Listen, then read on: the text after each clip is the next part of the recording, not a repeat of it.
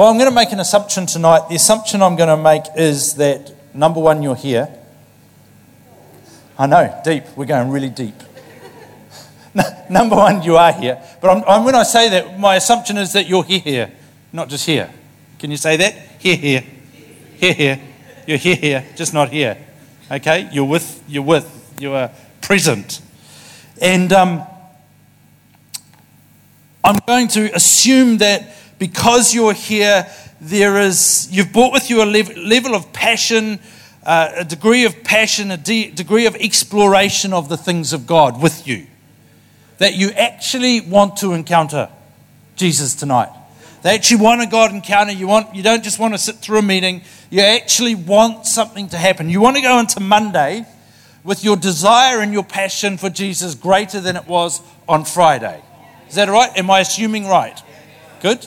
I am for like half of you, the other half, you just need to catch up a little. That's good. But I want to ask you a couple of questions before we go too far. Do you really want to encounter Jesus? Do you really? Because actually, most of the time the choice is ours. It is. Most of the time the choice is ours. Do you really want to encounter his kingdom? Are we living in a way to actively encounter his kingdom? The question is going to get harder. we want to, are we? We want to? Are we living in a way to actively encounter the kingdom of God? Because I think it looks like a certain way. What can we do this week to encounter the kingdom at a greater level? I like these questions. They make me uncomfortable. They make me think a little bit about my world and how I can move forward, knowing that Jesus wants to take me forward. That he doesn't actually want me to stay in the same place year after year. I look where I was 20 years ago, and praise God, I, am, I think I'm probably a completely different person than what I was. I, I know I certainly think differently than I did 20 years ago about a whole lot of stuff. And I think that's because of the journey of God. But tonight, let's go to Luke chapter 5, if you've got your Bibles, which is our um, passage that we're working through today. And so you had, um, if you were here this morning at Ruakura, you had Pip. And I heard that she was fantastic. If you were at North this morning, you had Jay. Was he all right? was okay. He did all right. Joe's telling me he did okay. That's good. Fantastic. And tonight, you got me. Lucky last. Here we go. Luke chapter 5 from verse 33. One day, some people said to Jesus, John the Baptist's disciples fast and pray regularly, and so do the disciples of the Pharisees. Why are your disciples always eating and always drinking? I'd rather be one of Jesus' disciples so far. Jesus responded, Do wedding guests fast while celebrating with the groom? Of course not. But someday the groom will be taken away from them, and then they will fast. Then Jesus gave this illustration No one tears a piece of cloth from a new garment and uses it to patch an old garment. For then the new garment would be ruined, and the new patch wouldn't even match the old garment. I used to be really confused by this scripture because we buy clothes now that are new with old patches on them, don't we? And I'm like, what's happening? But this isn't that, okay? Verse 37 And no one puts new wine into an old wineskin for the new wine would burst the wineskins, spilling the wine and ruining the skins. New wine must be stored in new wineskins, but no one who drinks the old wine seems to want the new wine. The old is just fine, they say. It's fascinating, isn't it? Wine, of course, in the Bible is talking of the Holy Spirit. And this is really where I want to focus a little bit tonight is about the new wine and the wineskins. Because Jesus is talking here about a transition from dead religious structures to a personal living relationship. The, the change is massive. It's absolutely massive. There were dead religious structures. In other words, God seemed far away and you had to do things a certain way at a certain time with certain people in a certain order to remain right with God. Now, this new way is completely different. It's all about intimacy. It's all about personal relationship.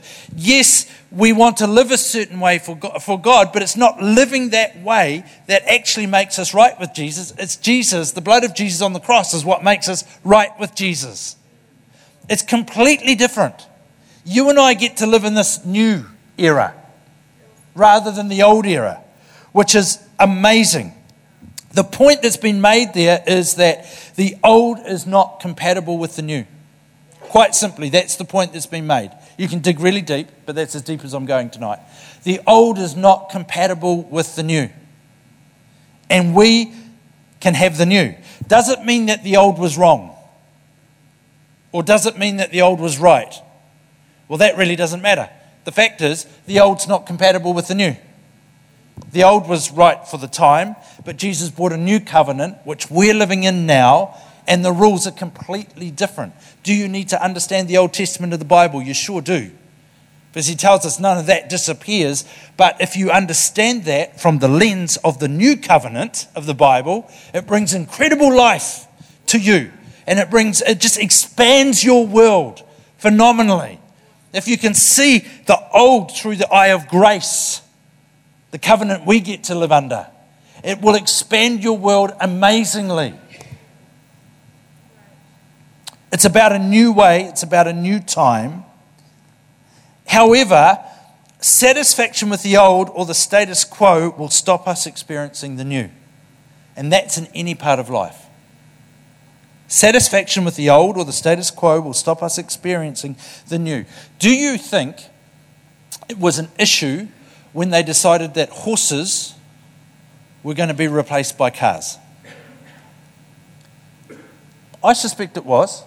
Was there anything wrong with horses as, as the main mode of transportation? I don't think so, except for the fact that they just like filled the streets with crap. That was a problem. If you do some reading, that actually was a problem. Um, but other than that, horses. So, so why would you even shift from horses to cars when there was nothing wrong with horses? Because it's better. It's a better way.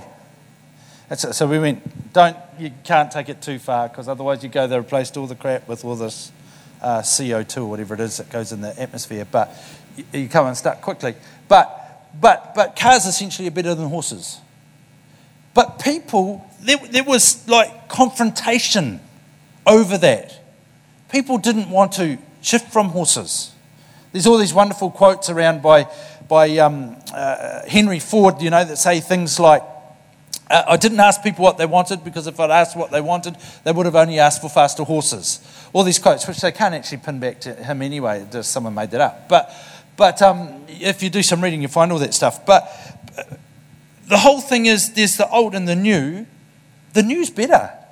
We can go far further, far faster, and far, mu- and far much more. How's that for English? And far more comfort than we could have on a horse. As it is, I say, why use your legs when there's engines? Why ride a push bike when there's an engine? Why walk up a hill when you can drive up a hill? Come on. It's better. But I'm absolutely sure it caused some issues, and the point was because it was new and they were challenged. The status quo was challenged. My point and where I'm going is I want to ask what the status quo is in your life. The things that you're holding on to that actually need to shift because if you put them in the hands of God, He would go, Look, there's a better way here. Actually, there's new wine here. In my kingdom, we don't do it that way, we do it this way. This way is far more advantageous for you. What's in our lives like that? But, but we're holding on to it just simply because it's comfortable. Well, I know this way. I know this way. Look, I might be 18 years old, but there's no way I'm reading anything else but the King James Bible. Why? If you're 18 years old, you probably don't even understand the King James Bible. I'm older than you and I don't understand the King James Bible. Because there's like there's this modern language stuff now. And it can just unlock something inside of you because you start to understand what the author was actually saying. Is it because it's different? No, it's actually similar, but it's just un, it's better for our time. We understand it. 539 But no one who drinks the old wine seems to want the new wine. The old is just fine, they say. You could kind of compare that to Coke a little bit, couldn't you? You know, which one's best? The one that you drink until you try another one that's better. Or could you do Coke and Pepsi? That would start a war. That would be good. The one that you drink's best, unless you taste the other one, you suddenly go, oh, that's good. Well, it might be better or it might not be. But the one who drinks the old wine seems to want the new wine. No one who drinks the old wine seems to want the new wine. The old is just fine because we're creatures of habit. The old was structure, the old was rules, the old was about form, the new is about relationship, it is about intimacy, it is about transformation, and it is about power in the Holy Spirit. Which one do you want? Because I think God, and I think God's agenda for His church at the moment, is to just push us down toward the new a bit more. I think, I think God gets tired with meetings too. And I think what He really wants is to see His church moving a little.